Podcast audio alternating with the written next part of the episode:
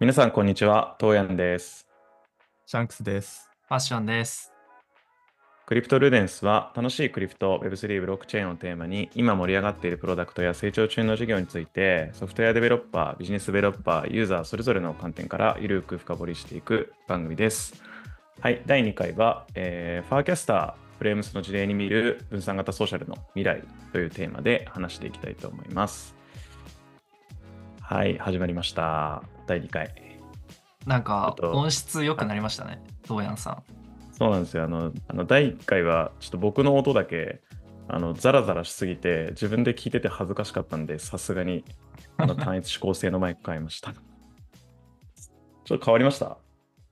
めっちゃ変わったんじゃないですか？あ、うん、もわって感じがなくなりましたよね。ああ、よかったです。はい。ちなみに、このマイクは5000円ぐらいで買った、めちゃ安のやつなんだけど、レビューが良かったから、信じてよかったなと思います。はい。でね、ちょっと雑談なんですけど、あの、僕たち、ちょっとあの、友達も2人一緒にちょっとイーザデンバーに行きます。ということで、現よっしゃわすいません、ちょっと朝なんでみんなこのテンションなんですけど、本当はもっと舞い上がってました。はい。ぜひ会いましょうっていうのと、あとちょっと僕たち駅近にあの Airbnb の宿を借りるんですけど、ちょっとゲーミングハウスと称して、ちょっとあのいろんな界隈の方を呼んで、ちょっと我らがもう日本の大手ゲーム会社の最高に面白いゲームをオンチェーンゲーム界隈でやったら誰が一番強いんだのグランプリを開催したいと思っているので、あのゲームやりたい方もぜひご連絡ください。お願いします。ー、何のゲームやるんですか？え、パッションさん何のゲームやるんですか？僕ですか？はいやっ。ぱ、やっぱ日本の鉄道の文化を普及するために桃鉄をやったりとか、まあ、そうですね。あらゆる、まあ、任天堂さんとか、まあ、いろいろありますけど、まあスマブラですかね、やっぱ、注目は。スマブラでしょう。スマブラやった後に、あの、ギルティ餃子さんの初心をやろ逆の方がいいんじゃない？初逆の方がいいスマブラの方が、あの、う。確かに。ちょっと要求が高すぎた。確かに。はい。まあ、オンチェーンゲームもね、いろいろプレイ会とかやりたいなと思ってるので、楽しみだな。はい。で、ちょっと今日のテーマに行く前になんですけど、まずあの、第1回、あの、放送して、こう、X でいろいろこう、あの、宣伝とかをしてたんですけど、こう、クリプトルーデンスっていうハッシュタグを一応紹介して、まあ、さすがにちょっと投稿ないかなと思ってたんですけど、1個投稿してくださった方がいらっしゃって、ゆうとさんという方です。あの、本当にめっちゃ嬉しかったですね。ありがとうございます。ありがとうごあざいます。りがとうございます。はい。一本目出してよかったなって報われたなと思いました。で、あの、その中で、こう、ゆうとさんがゲームの、あの、オンチェーンとオフチェーンの使い分け方に切り込んだ話が聞きたいなっていうことをおっしゃってたんですけど、ちょっと今日そのテーマに直接ではないんですが、間接的に関連したテーマとして、Sufficient Decentralization for Social Network っていう記事を、まあ、そのリプライでも引用されていて、ちょうどあの、 Farcaster の Frames が先週かな ?1 月の下旬リリースされて、今爆伸びしてるんで、もうこれは consumer apps としてやっぱ取り上げなきゃいけないなと思って、今日はそのテーマであのいろいろ話していきたいなと思ってます。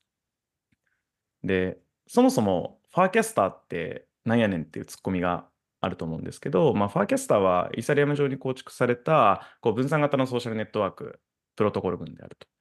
で、なんで、こう通常のこう X とか、まあ、Facebook とかは、その誰と誰がつながっているかとか、こうアカウントの情報とかが、あのまあ自社のサーバーにこう管理されてるんだけど、まあ、えーファーキャスターの場合は、こう結構十分な量の、えっと、データ、こう ID のレジストリとか、こうキーの部分とか、あのストレージがこうオンチェーンにあって、まあ、その他はこうハブとしてオフチェーンに格納されてて、クライアントと完全に分かれて、まあ、同じソーシャルグラフをユーザーが完全主権であのいろんなクライアントで遊んだり、転用できたり、コンポーザブルに使えたりするっていうところが、まあ、特徴かなっていうふうに思いますが、まあ、この辺のなんかちょっと真面目な話はちょっとまた後であのするとして、あの創業者のダン・ロメロっていう方が、まあ、結構ツイ X でもあのいろいろ活動してると思うんですけど、なんか調べたところなんか2014年に20人目の社員としてコインベースに入社して、その5年以上、あのカスタマーサポートとかオペレーションとかコンシューマーの部門の発展とかで、あのずっとこう活動してたらしくって、で、5年間働いた結果、もう自分にはど特殊知識がついたと、まあ、ナバルの言う。で、あのその状況であの一番こう熱いと思った分散型ソーシャルネットワークのファーキャスターを立ち上げた。だからその頃にはもうすでに事業構想があって、で、そこから5年がかり、4年、5年がかりで、まあ、今ここだここまでにこうなってるっていう、結構長い歴史があるっぽくて、これはすごい、なんかやっぱ、信じられますよね。なんとなく。うん。いや、やっぱ、コインベース出身のファウンダーとか、すごいやっぱ多いですけど、うんまあバラジーを筆頭にして、うんまあなんか、やっぱそのコインベースのこのエコシステムから生まれてるっていうのは、やっぱ一定、こう、絶大な評価を得るし、ぱ彼が、そうですね、2年かけてこのソーシャルネットワークを研究してきたっていうのが、すごくファーキャスターの今の熱量の高さにつながってるなっていう印象ですよね。そうですね。やっぱこれも後でめっちゃ話したいですけど、今ソーシャルサービス立ち上げるのって極端に短いサイクルで出すか、すっごい長い時間かけてソーシャルグラフを発達させていくか、やっぱ結構二極化してるなって思ってるんですけど、まあ、ファーキャスターは、まあ、プロトコルレイヤーであるっていうのも相まって、やっぱ結構長い時間かけてゆっくりソーシャルグラフを育てているなと思うので、このあたりも後でまた話していきたいなと思います。でなんですけど、まあ、直近話題のあのフレームスってなんやねんっていう話で、これ、何なんですか？シャンクスさん。何なんですか、パッションさん。そのパス多いな。うんいやまあ、フレームスっすね。まあ、いわゆるあれですよね。まあ、いわゆるインタラクティブアップを作るための、まあうん、枠、フレームですよね。一言で言うと。うんこう、 Farcaster 上の、まあ、フィードがあると思うんですけど、その中で、こう、インタラクティブに、こう、認証された experience を作るというための共通規格として Frames があるという話で、こう、まあ、 Warpcast とかを中心にして、その枠の中であらゆるこう投票を行ったりとか、ボタンを押したりとか、まあ、 mint NFT をできたりとかっていう、そういうインタラクティブな、えーアプリケーションっていうのを Warpcast 内で作れるっていう、そういう機能ですよね。うん。うん。素晴らしい。公式ドキュメントのようなサイトが 得られました。いや、で、これがさ、めちゃくちゃ盛り上がってますよね。まず。なんかうん、ちょっと調べたんです。まあ、見てても、目視してもめっちゃ盛り上がってるんですけど、あの、2月2日までに、あの、結構、なんだろうな、オフチェーンのデータも含めて、フレームスの盛り上がりをダッシュボードで公開してる方がいて、あの、見たんですけど、6000のキャスト、だからフレームスに対するあらゆる反応、投稿ですよね。あの、リキャストとか、あの、リプライ、まあ、リプライみたいなものとか、リアクションとか含めて6000キャストで、3000のフレームスが作られてると、リリースから1週間以内に。でうん。加えて、これ、これは本当、ガセかあの本当か分かんないですけど、あの、ファーキャスターでフレームスがローンチされてから7 9日間で、あの、ローンチされたそのフレームスの数が、オフチェーンでそのリリースされたアプリケーションのあの数、1年間の数と一緒みたいな ことを やってる人がいて、それはマジか、本当かと思ったんですけど、まあ、そのぐらい誇張も、誇張かどうか分からなくなるぐらい盛り上がってるなっていうふうに思うのと、あと、 Warpcast っていうその Farcaster プロトコルの、えっと、クライアントアップの代表格があると思うんですけど、えっと、Apple Store の、えっと、無料のソーシャルネットワーキングのカテゴリーで、なんか、もともと200位以下とかだったんですけど、今43位まで昨日時点で上がってて、いや、すごいですよね。すごい。最近なんか DAO もなんか5万ぐらい突破してて、うん本当にはいなんか Web2 の中でもこう代表格ってなるぐらいのアプリですよね。なんか結構ツイッター上だともうなんかワープキャストというか、ワーキャスター上にアカウント作って、そっちになんか真面目な内容はそっちにや投稿します。熱量あるんでみたいな人とかも結構。中国さんとかね。はい、そうそうそうそう。うんうんいや、この辺の話もね、めちゃくちゃ、それが、それを言わせられるソーシャルグラフを育ててきたっていうのは本当にすごいことだなと思うんですけど、ちなみにそのフレームスいろいろ出てるじゃないですか。なんか2人は触ってて、あの楽しいなとか面白いなと思ったフレームスありましたか？シャンクスさんはどうですか？そうですね。えっと、まあ、このポッドキャストとかでも触れられてたかなと思うんですけど、まあ、パラグラフっていう、あの、メディ、えっと、メディアというか、ニュースレターですかね。があるんですけど、まあ、そのなんか一部というか、まあ、最例えば最新話の、えっと、フレームだったら、その場でその、えっと、インライン、その画像なんですけど、フレームって。画像でその一部その小、ちっちゃいこうパラパラグラフじゃないですけど、まあ読めるっていう機能と、あとそこで気に入ったらあのサブスクライブできるっていう、まあ、機能が、あの機能っていうか、まあ、ボタンがついてるフレームが出てて、まあ、結構なんか、あのーまあ、文字でも全然なんかちょっと読んで、あのこんな感じなんだっていう雰囲気をこうつかめるかなと思うんですけど、やっぱ X とか見てるとやっぱ漫画の広告とかっていっぱい出てると思ってて、なんかそっちの方がいなんかこう相性良さそうだなみたいな。ちょっと漫画読んで、なんかサブスクライブじゃないんですけど、みたいな感じのやつだったら結構こうクリエイターとか目線でもやっぱやっぱこうパッとなんだろう漫画作れてなんか Farcaster に出せるみたいなのはなんかもしかしたら未来あるのかなとか思ったりとかしてるって感じですね。もうこれすぐ、なんか現すでにある現象からなんか想像つくのがいいっすよね。なんか、X 上でも漫画13、ロール作あのスレッド作って13個とか、うん、なんか画像貼りまくって、その後になんか1話目の1個、2話目読みたかったらって遷移させるじゃないですか。うん、で、あれ、普通に事業者としても、そこで離脱されちゃうの結構 pain だし、普通に読む側としても、本当にいいなと思った漫画買うじゃないですか。でもなんか、リンク先行ったら、その漫画にたどり着けなくて、なんかディープリンクとかなくて、積むみたいなのがもう何回かあって、うんうんめちゃくちゃ使えそうっすね、確かに。面白いな。え、パッションさんはどうですか？なんか面白かったフレームスありました？そうですね。いろいろ触ってて、あの、フレームス出た当初は、B スピークでも言及されてますけど、あの、ケーキ変える、あ、クッキーかな？クッキー変える、なんか、うん EC の Frames があったりとか、あと最近だと、あの、まあ、 ETHDenver 直近行く予定なんですけど、そこのサイドイベントの、えっと、イベントページを、こう、わざわざ Luma とか使って普通はやったりするんですけど、こう Frames からメアドをこう submit して質問を答えるだけで、それでもう sign up できちゃうみたいな話があったりとかして、それとかはなんか30分公開してみたら、こう91%が Frames 経由でもう sign up してるみたいな。ルマーからやってる人はたった9%みたいな感じで。へえへえ。だからそんぐらいなんかそのイベントをホストするときにもやっぱファーキャスターのこの熱量の高さとまたフレームスのこの手軽な体験っていうのでもう9割以上がフレームス経由らしいですねイベントのサインアップ。へえ。いいことそうなんですね。いいこと聞きましたね。はい、いいこと聞きました。これからもイベイベント多分ホストしていくいくので。そうですね。あの、イーサリアムナビさんと、のぞみさんと、オートノマスワールドのイベントを3月にやるんですけど、その後もいろいろイベントやるときは、フレームスやな。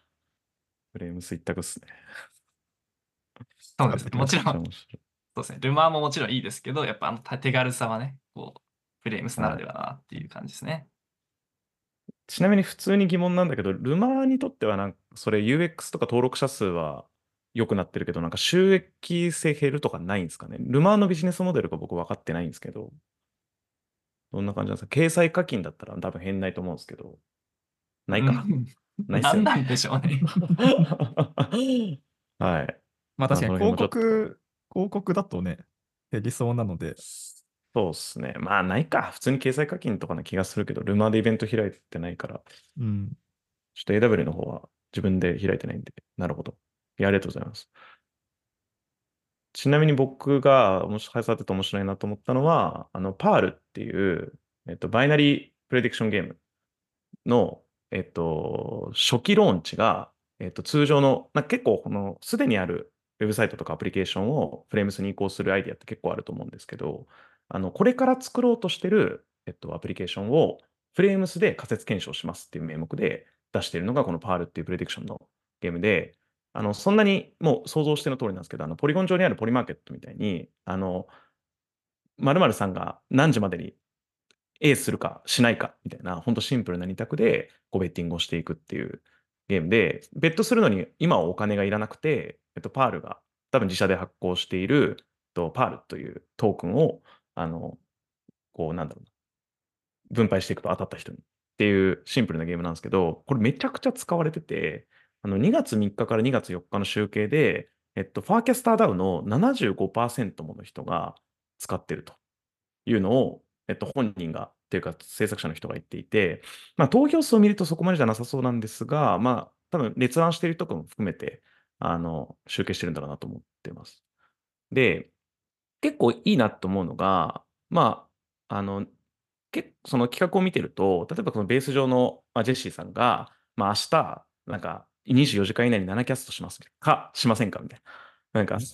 そんなできですみたいなことあっていいのかと思うんですけど、あの、投票があったりとか、今日だと確か、えっと、ビタリックが、あの、24時間以内に数投稿、ポスキャストしますかみたいな。しませんか？みたいな投稿して、結構いろんな人をこう巻き込んでいける、まあ、フォーマットなんで、そのファーキャスター上にいる、こういろんなこうソーシャルグラフを持った、まあ、インフルエンサーなり、まあ、あるいはその開発者なりをこうどんどんゲストに呼んでいって、こう拡大していける、遊びを拡大していけるのがまあやっぱ面白さだなって思うのと、なんか事業者として面白いのは、なんかいろいろ投稿を見てると、今6回目ぐらいなんですけど、2月の6日の時点で、あのリキャストとライクがこう必須だったり必須じゃなかったり、あのリプライした人にこうだけ配ります、配りません、あるいはリプライ不要ですみたいな感じで、結構その、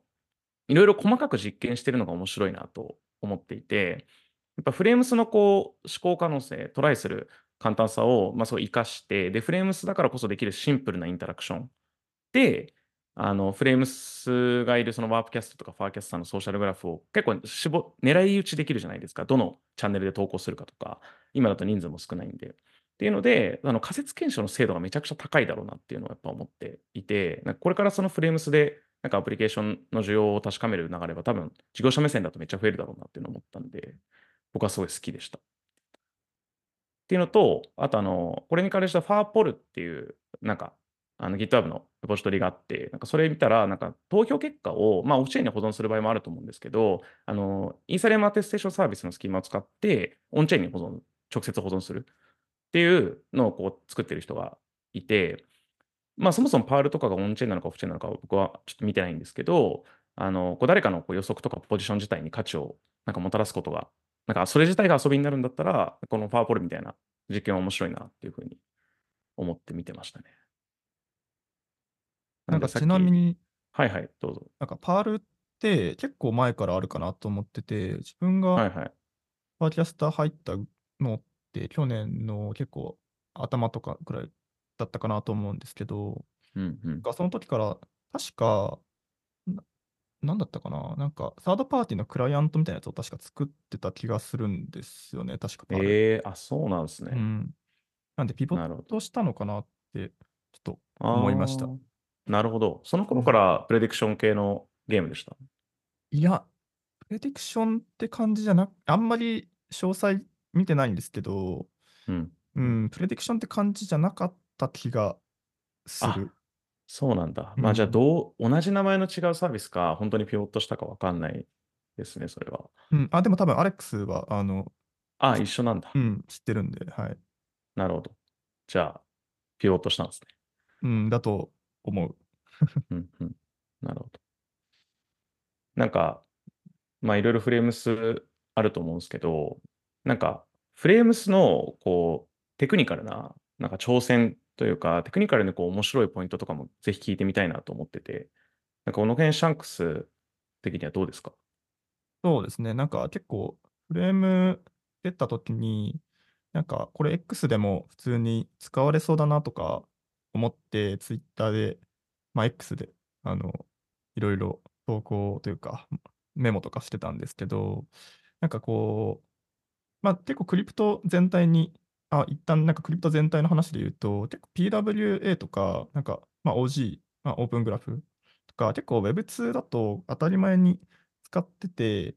だけど、なんかあんまり注目されてないような技術を結構掘り起こしてきて、なんか応用してるみたいなのがあって、面白いなと思っていて、まあ、今回も OG 使ってるんで、まあ、普通に、あの、めっちゃ古くからある技術かなと思うんですけど、えっと、まあ、その上で、えっと、じゃあなんかクリプ、えっと、じゃあ X でできなくて、えっと、ファーキャスターっていうかワープキャストとかででできることってなんだろうって考えたときに、結構クリプトとそのフレームスの優位性ってあるなと思っていて、で例えば X がフレームを実装するとしたときに、トーヤンからそのフレーム A、例えばまあミントできますみたいなフレームに、えっと、Twitter 上か、まあ、X 上からリクエストしたときに、えっと、そのミントできるフレーム A 側では、簡単に言うと、じゃ本当に東ヤンから送られてきたリクエストなのかみたいな。なんかボットとか、なんか別の人からこう嫌がらせで送られてきてるリクエストじゃないかみたいなのをこう検証する必要があって、えっと、まあ、ジョットって言うんだけど、えっと、その中にこう公開鍵が、えっと、取得できるアドレスみたいなのが含まれていて、そこに対して、えっと、本当にその X 上で、えっと、ログインしている、まあ、ログインしていて、作ったその署名なのかっていうのを確認するための公開鍵を取りに行って、えっと、まあ、検証するという流れになるんだけど、まあ、その公開鍵が保存されているのは、その X が管理しているサーバーになってきて、なんで、こう、何回かこう、なんだろうな、こう受け渡しの作業が発生するというか、ネットワーク経由で、えっと、受け渡しの作業が発生しちゃうんで、どうしてもこう遅くなったりとか、まあ、そのフレーム A 側がこうネットワークの代金を払ったりとかしないといけないんだけど、クリプトの場合は、ま、基本的にアドレスから公開鍵を導出できるんで、その1回の、その、なんだろうな、別でその X のサーバーに、えっと、リクエストしたりとかもしなくていいし、あの単純に東ヤンの、えー、東ヤンと、えっと、フレーム A 間の、えっと、アクションだけで、えっとまあ、検証が済むっていう感じになっていて、まあ、基本的には、えっと、イーサリアムとかもそうなんだけど、パーキャストの場合はちょっとイーサリアムとはちょっと別の暗号方式を使っていて、えっと、まあ、ちょっと、えっと、まあ、差分はあるんだが、まあ、基本的に基本的には公開鍵は、まあ、アドレスから導出できるっていうのは、えっと、同様って感じになるって感じかな。なるほど。もうシンプルにその取引コストが下がるし、まあ、安全性も高いみたいな、その技術の使い方として、その三歩よしじゃないですけど、だから誰もが得をするっていうのが、なんか明確なのがすごいいいっすね、やっぱり。そうですね。なんかこれを、まあ、意図して作ってというか、まあ、そこから思いついてるかどうかはわからないけれど、まあ、実際にあの他の Web2 が、まあ、その、なんだろう、こう、取り込もうとしたときに、まあ、一定のモートになるというか、は、まあ、あるんじゃないかなと思うんだけど、まあ、とはいつつ、なんかいいところも、こう、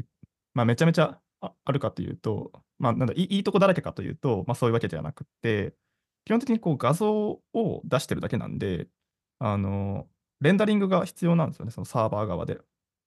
なんで、例えばじゃあ、そのお、なんだろうな、落ちてくる系の、えっ、と、テトリスみたいなゲームを実装しようとしたときに、あれ、フレームレートがこう、ずっと、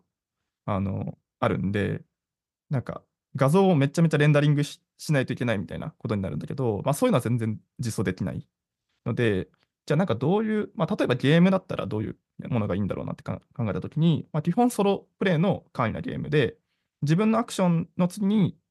えっと、状態がその1個しかない。例えばチェスとかは、あの自分がこう、コマを進めると、まあ、その画像で固まったままというか、になるから、えっと、相性がいいんだけど、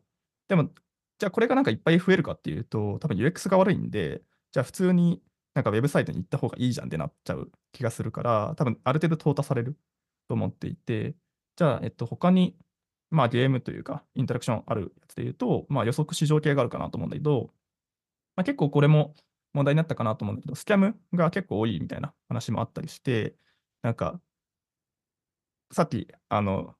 収録前に話した話で言うと、まあ、なんかミントしても、なんかミンミントされたかどうか分かんないみたいな、トランザクションのそのハッシュとかが出てこないから、なんかこれ、うん、なんかちゃんとトランザクション走ったのかどうかもちょっと分かんないし、スキャムだったらちょっと怖いなみたいな。のはなんか常にあるみたいな。のはあって、まあ、スキャム問題どうするかみたいな問題もあるから、まあ、さっきあの自分がパラグラフの例を挙げたのは、あの一番ユースケースとしては、そのやっぱインタラクインタラクティブな広告みたいなのが、まあ、一番ユースケースには合ってるような気がするなという感じかな。うん。なるほど。うん。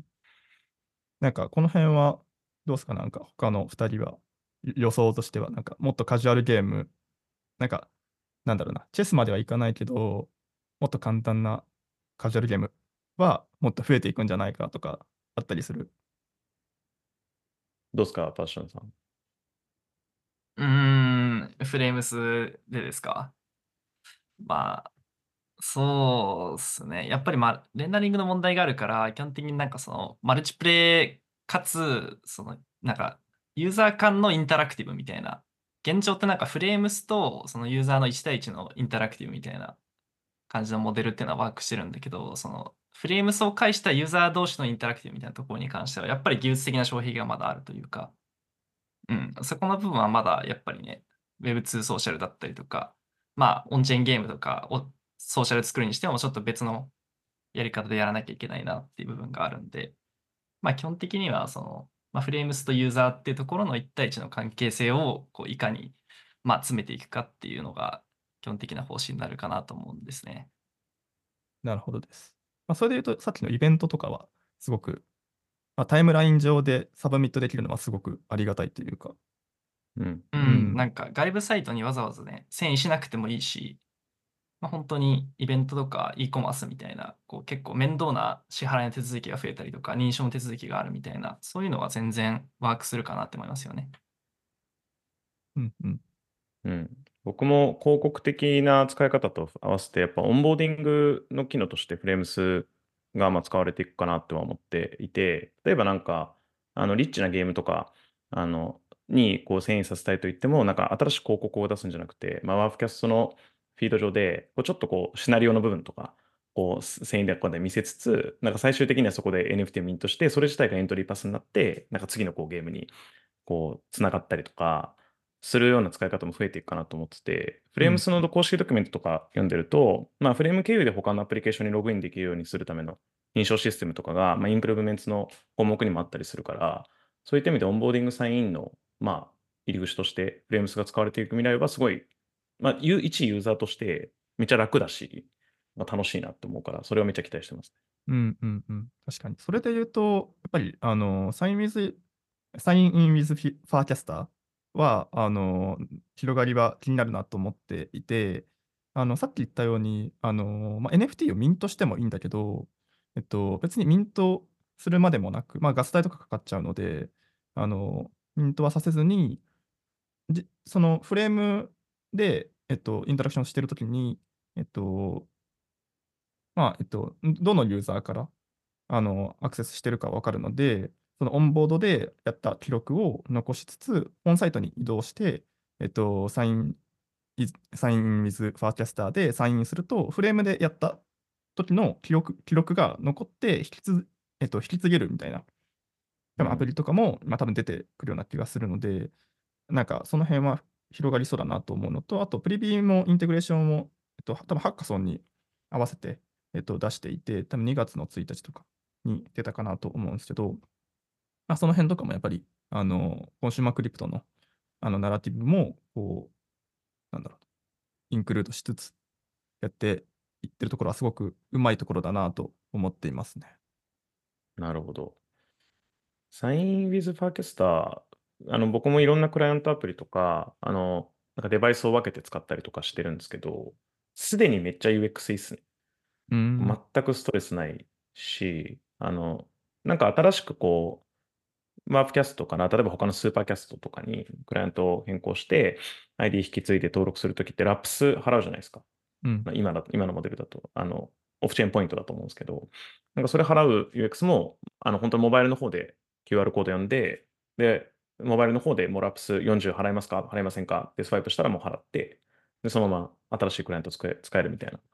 体験、もう結構もうすでにかなりシームレスなんで、なんかさらにプリビーと連携してなんかもっと良くなるとしたらどんな感じなんだろうなとめっちゃ期待できますね。確かに。なるほど。なんかちなみに、ちょっと話を一歩大きくしたいなと思っていて、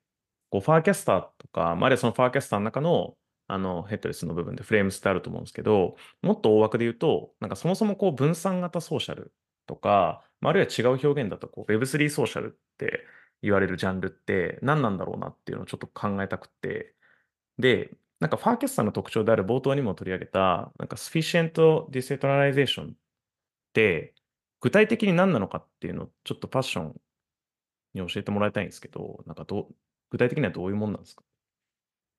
ああ、はい。まあ、この、まあ、有名なこのクオートのその Sufficient Decentralization for Social Network っていうのは、まあ、パーキャスターの共同創業者のバルンですね。まあ、ダンラメダンロメロともう一人、バルンっていう結構テック系に強い、えー人がいるんですけど、まあ彼がそのブログとかで唱えているクオートで、まあ、いわゆるこう十分な分散っていうのを、まあ、満たしておけば、ソーシャルネットワーク全体をオンチェーンに載せるみたいなものは、ちょっとトゥーマッチだし、むしろ望ましくないよねっていうような説を提唱したっていうのがこういう話ですよね。例えば、そのソーシャルネットワークとかで言うと、もう毎年なんか何ペタバイトみたいな感じのデータが保存されたりとか、ユーザーがキャストしたものっていうのがこう削除できないとか編集できないみたいな感じのこうオンチェーンに全部載せることでユーザーの体験が良くないとか望ましくないっていう方向に進んでしまうこともある。だからやっぱり decentralization っていうのはこう所有権を分散させてユーザーに、えーまあ、証明を残す。ユーザーに権利を残すためにオンチェーンを使うべきで、ユーザーの体験を良くするためにはオフチェーンにむしろ寄せていく。こういう設計がいいんじゃないかっていうのが、この sufficient decentralization の、まあ、主張ですよね。で、具体的に言うと、こう、ソーシャルネットワークとかで分散させるべき機能っていうのは主に3つあって、こうユニークな名前を宣言する。こう、アイデンティティの証明ってところと、あ、とは、えっと、その個人がユニークな名前からメッセージを投稿する。で、かつ、えっと、まあ、見たい、かつ、その verify された有効な名前からメッセージをこう読んでいくっていうような機能。ここが、まあ、分散されていればよくって、それ以外のユーザー体験を良くしていくっていう部分に関しては、オフチェーンにちょっと寄せて、えーまあ、ちょっと分散性をあえて落とすみたいなところが彼の思想にあって、まあ、これメールとかでもなんか似たようなもんかなと思ってて、メールもなんか SMTP とか IMAP とか POP とか、なんかそういうこうメールのプロトコルっていうのはあるんですけど、これらが共通して、そのメールの送受信っていうところは共通規格でやってるけど、まあ、Gmail とか Outlook とか Thunderbird とかそういうこうクライアント側、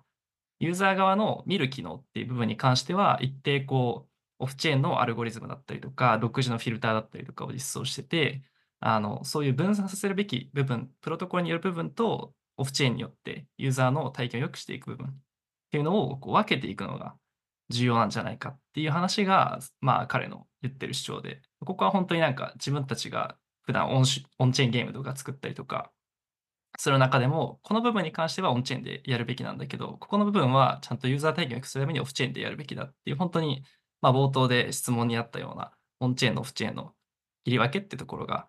まあ彼の主張からも読み取れるし、僕らも普段意識してるっていう部分ですよね。まさにですね。この辺って結構レンズ、まあ、ファーキャスターとレンズプロトコルは、やっぱり、こう、企画されることが多いけど、やっぱり、まあ、ダンロメロとかも、まあ、どどどこだったかな。た確かバンクレスとかで喋ってるけど、この辺の、やっぱレンズと比較してどうなんですかみたいな言われたときに、この辺を出していって、まあ、長期的にはみたいな、長期的にはオンチェーンで保存するコストが、まあ、安くなるかもしれないから、あの、まあ、レンズみたいな、あの、アプローチはもしかしたら、あの、長期的には有効かもしれないけど、一旦は自分たちのような、まあ、やり方の方が、まあ、合ってるんじゃないかみたいなのは言ってた気がするな。うん、まあ、ダンロメロもあのファーキャスター上の AMA とかで語ってることなんですけど、あの、もう初期の分散と、まあ、要は早すぎる分散と、そのトゥーマッチな分散っていうのは、全然 ROI が高くないよ。投資するだけあんま意味ないよ。っていうことはずっと言ってて、基本的には最初のそのプロトコルとしてのソーシャルグラフを育てていく、要はグロースにフォーカスしていくべきで、まあ、なので、ファーキャスターみたいな、こう、あの、プロトコルなんだけど、ワープキャストみたいな公式クライアントがあって、そこに一旦ソーシャルグラフを育てていって、まずグロースにフォーカスした上で、まあ、スーパーキャストとか、その他のクライアントってところで、まあ、クライアント側のこうフィルターとかアルゴリズムを最適化していくっていう、そういう長期ビジョンを描いてますよね。うんなんかやっぱ今の話を聞いていて、そのソフトウェアの設計に関しても、こう分散化、十分な分散化が重要であると。で、徐々にこう中央、まあ、集権的な部分をちゃんと大事なところを使いつつ、必要十分な分散化をしていくっていうのは、多分ソフトウェアの設計と連動する形で、多分ガバナンスの設計とか、あるいはその金融資産のなんか分散化の設計にも多分連動していることだなっていうのをめちゃくちゃ感じましたね。なんかうん今はちょっといろいろあったけど、ナウンスも完全には分散化してしているように見えて、あの最終的なこう意思決定は、あのこうホルダーの上位の人だけでやってたりとかしたのも、まあ、印象的だったし、なんかそのあたりのなんか分散化の度合いに関しては、なんかめちゃくちゃ、種の、え種 FM とかでも、ムトベさんとかが取り上げてたけど、この辺もいつか話したいですね。うんうんうん。うんうん。なるほど。なんか、ちなみに、なんかシャンクスに、前ちょっとか触れてたとこだなと思ったんだけど、なんか、クライアントのこう優位性についてみたいなテーマって、なんかどう思います？そうですね。なんかまあ、優位性がっていう感じではないかもしれないけど、まあ、単純にこう X と比較してどうだったかなみたいな歴史観というか、振り返ったときに、結構、あの、周りがツイッターが結構多かったんで、なんかツイートデックとか、なんだったかな、なんか、キツネかわいいっていうやつをひたすらなんか連投するクライアントのやつがあって、なんか、めっちゃなんか、そういうしょうもないクライアントを課金して使ってたやつとかいたんですよね、高校の時の時に。はい、覚えてます。え なんかそういうサードパーティーなんか、なんだろうな、X の公式クライアントの、なんかちょっと拡張版みたいなやつ、なんか、が結構多かったなっていうイメージなんだけど、なんかファーキャスターの場合、まあちょっと今、どうなってるのかちょっと自分もあんま把握できない部分もあるかもしれないけど、まあ、えっと、自分が入ってきた時に、まあ、イベントキャスターだったかなって、なんかイベントをまとめたりやったとか、なんかいろいろそういう、こう、アップスペシフィックなクライアントがお多かったなっていうイメージがあって、なんかこう、ワープキャストプラス、なんかモリモリ拡張みたいな、あの、クライアントって、なんかあるのかなみたいなのをちょっとき聞いてみたいなと思いました。うんうん。なるほど。ちょっと合ってるかわかんないんですけど、なんかワープキャストが、確か先週の土曜日、2月の3日とかに落ちたんですよ、一回。で、その時に、なんかすごいスーパーキャストになんかユーザーが流れてて、で、その Supercast は確か有料なんですよ、使うの。なんですけど、えっと、 Warpcast のめっちゃ拡張版で、多分なんかそのイベントスケジュールとかも組めたり、えっと、分析機能がついてたり、まあ、投稿のスケジューリングがついてたり、なんかユーザーのセグメンテーションができたりして、多分その、あの事業者とか、ちゃんとこう発信をしてメディアを届けていきたい人のための有料のクライアントだった気がしてて、まあちょっとでも、キツネかわいい的なモリモリの話とはちょっと全然変わってくるんですけど、まあそういうのは今あるかな。でもめっちゃクライアント増えてますもんね。多分今も。この流れで。見てみたいですね。もっと。うん。確かに。基本的にワープキャストしか使わないけど、なんだったかな。そっか。なんか、うんまあでも確かにい今のその UX で、まあ、十分かは正直まあ、なきにしもあらずだけど、うんううんん。でもなんかチャンネルがなんかピンできなくなったりとか、なんか自分の環境だけかな。なんか前まではこう、うんお気に入りのチャンネルを上にこう止めておけたんだけど、なんかチャンネルいっぱいフォローしてると、なんかスターつけても、なんかちゃんとこうはい止まってくれないというか、なんか最新のやつだけなんか前前に来るというか、になってて、ちょっと使いづらいなって思ってたりとかする部分もあったりとかして、まあ、カスタマイズ性がなんかいっぱいあるようなクライアントとかは結構テックな人は好きそうだなと思ったりしました。確かに。うん。ということで、誰か作ってください。お願いします。なんか、ここでなんか関連するテーマとして、まあ、さらに思うんですけど、なんかその、さっき冒頭に触れた Web3 ソーシャルとなんか分散型ソーシャルの違いってなんか何なんだろうなみたいな。なんか定義論あんまり意味ないなと思いつつ、これ結構大事な区別なんで考えたいなと思っていて、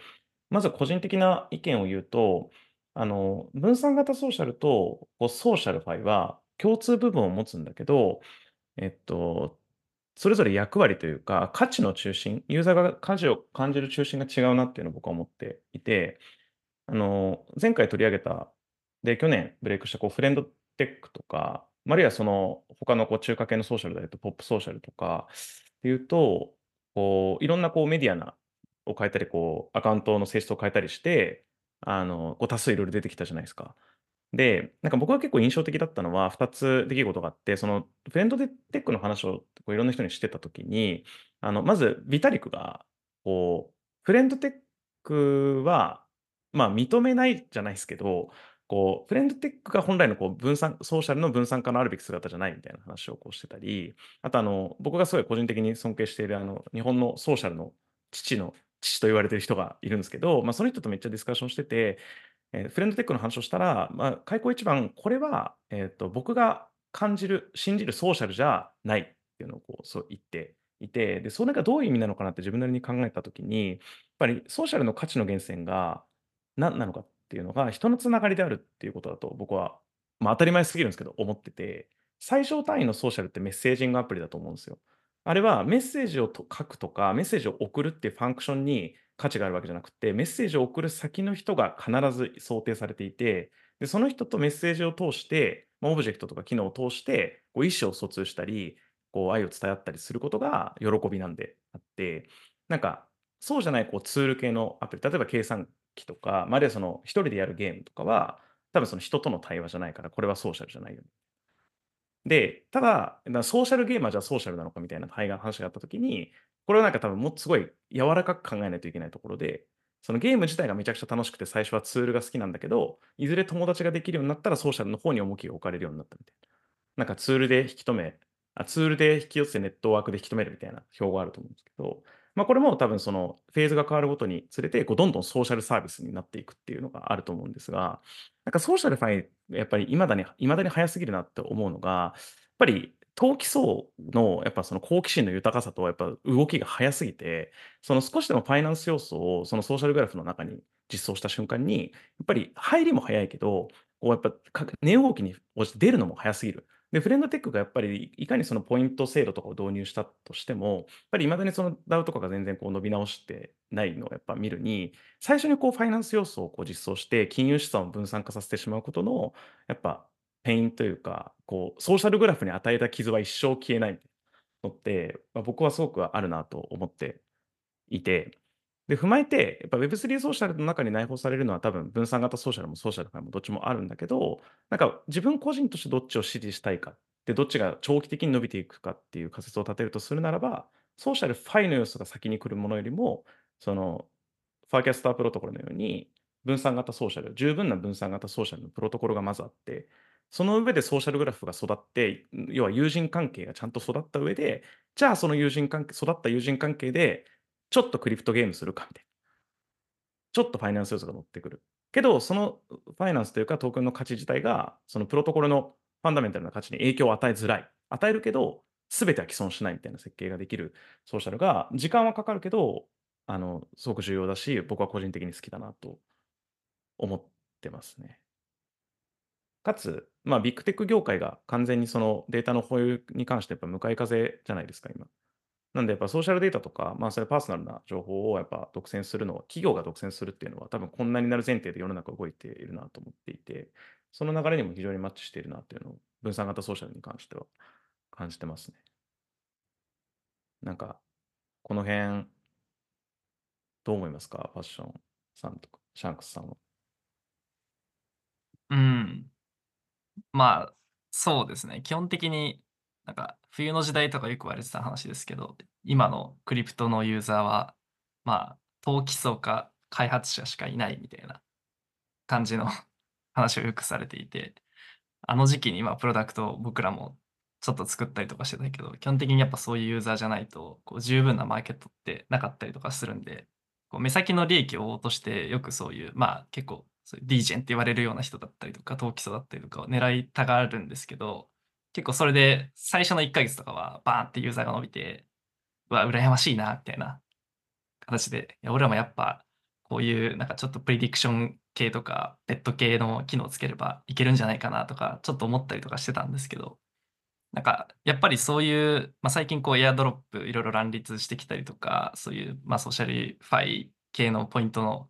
アプリケーション増えてきてる中で、こうユーザーのその飽きとか、その稼げるみたいなところの、やっぱりこう好奇心の移り変わりと、そのそれを十分に健全なコミュニティに育てるためのタイムラインっていうのがもう全然合わなくなってきて、そういう意味でやっぱりそのファーキャスターがこうダン・ロメロ、まあ、あんだけすごい人だけど、最初の2年間は結構ずっと地下に潜ってきて、健全なコミュニティを育ってきたっていうのは、本当に急がば回れじゃないけど、やっぱそういう健全なコミュニティを最初に作っておいて、それが熱量が保った状態で、まあ、マネタイズだったりとか、まあ、違った分散化に走るっていう方が正しいアプローチなのかなっていうのをちょっと歴史を見て学んできましたよね。はい。まさにですね。なんか、なんか結構、うん。どうぞ。なんか、そういう、まあ、歴史の話結構近いかもだけど、結構なんかブートストラップ論みたいな話かな、あなんだろう、こうトークンでか、トークン語るときに出てくるのは、なんかブートストラップ論、ブートストラップ論みたいな、のが出てくるかなと思っていて、まあ、その、誰もいないところに、そのブートストラップするときに、まあ、コールドスタートを解消するためのトークンみたいな話とか、まあ、なんか AI とかも、なんか一時期そういう話あったかなと思っていて、なんかソーシャルで、なんか誰もいないんだったら AI でどうにかすればいいじゃんみたいな話とかもあったりとか、うん。あったかなと思うんだけど、やっぱなんか、うん、いろいろこう、やっぱ歴史というか、ダンロメロに学ぶところも、まあ、多いし、いやうん、なんか銀銀銀の弾丸はないなという感じがしますねという。、めちゃくちゃ思い出しましたね。アンドレセン・ホロウィッツとかも多分その、ブットストラップ論でトークンの価値はそ、ネットワークの最初の発達を促進することにあるって多分4年前ぐらいに多分出してて、で、その時正しいと思ってたんですけど、やっぱ今結構その、まあ VC 業界も含めて仮説が変わりつつあるなっていうのを感じてますよね。なんかバリアントも、えっと、2年前ぐらいか1年前にごめんちょっと定かじゃないんですけど、なんか Web3 ソーシャルの発展のあり方みたいな記事で結論は、その Web3 ソーシャルには思想的な側面と金銭的な側面がどっちもあって、で思想的な側面っていうのはさっきの完全主権とか分散化とかそういう話なんだけど、そっちを訴求してもユーザーさん触らないから、やっぱ稼げる方ちゃんと刺激しようっていうのを言ってたんですけど、最近なんかダンロベのが、まあ、ワーキャスターの清水とか、あの、こう勢いとかを見ていて、こう、あとトークンディストリビューションエラーって記事で、まあ、非金融的な PMF を狙うのが先だ、先であるべきだっていうのを、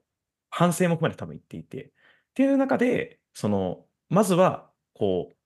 なんだろう、稼げるモチベーションは、当然、将来的にはあるんだけど、まず愛や名誉をちゃんと育てようみたいな。そのニキータの欲求の分類でいう愛や名誉をちゃんと育てようみたいなのが、僕も個人的にめちゃユーザーとしてすごい好きだし、やっぱ、なんかダンロメロ、ちょっと学びたいっすね。シンプルに。ラブ、ダンロメロ。もうラブでしかないですね。ちょっと、デンバーでちゃんと話しましょ確かにう。はい。いいですね。はい。いやー、あの、実はですね、今日もう、本当はこの後3章ぐらいあったんですけど、考えてたことが、あの、もう1章で終わったので、ちょっと、次回に回します。喋りすぎた。もうね、食べりすぎよ。もうファンキャスターとかそうじゃないから話したいこと俺らありすぎるから。結構原稿削って削ってこれですからね。そうです、ね。喋りたいこと。まあ、ラフに、ね、原稿作ってますけど、はい。途中喋りたいことがいっぱい増えちゃうっていうね、はい。感じで、まあ一旦、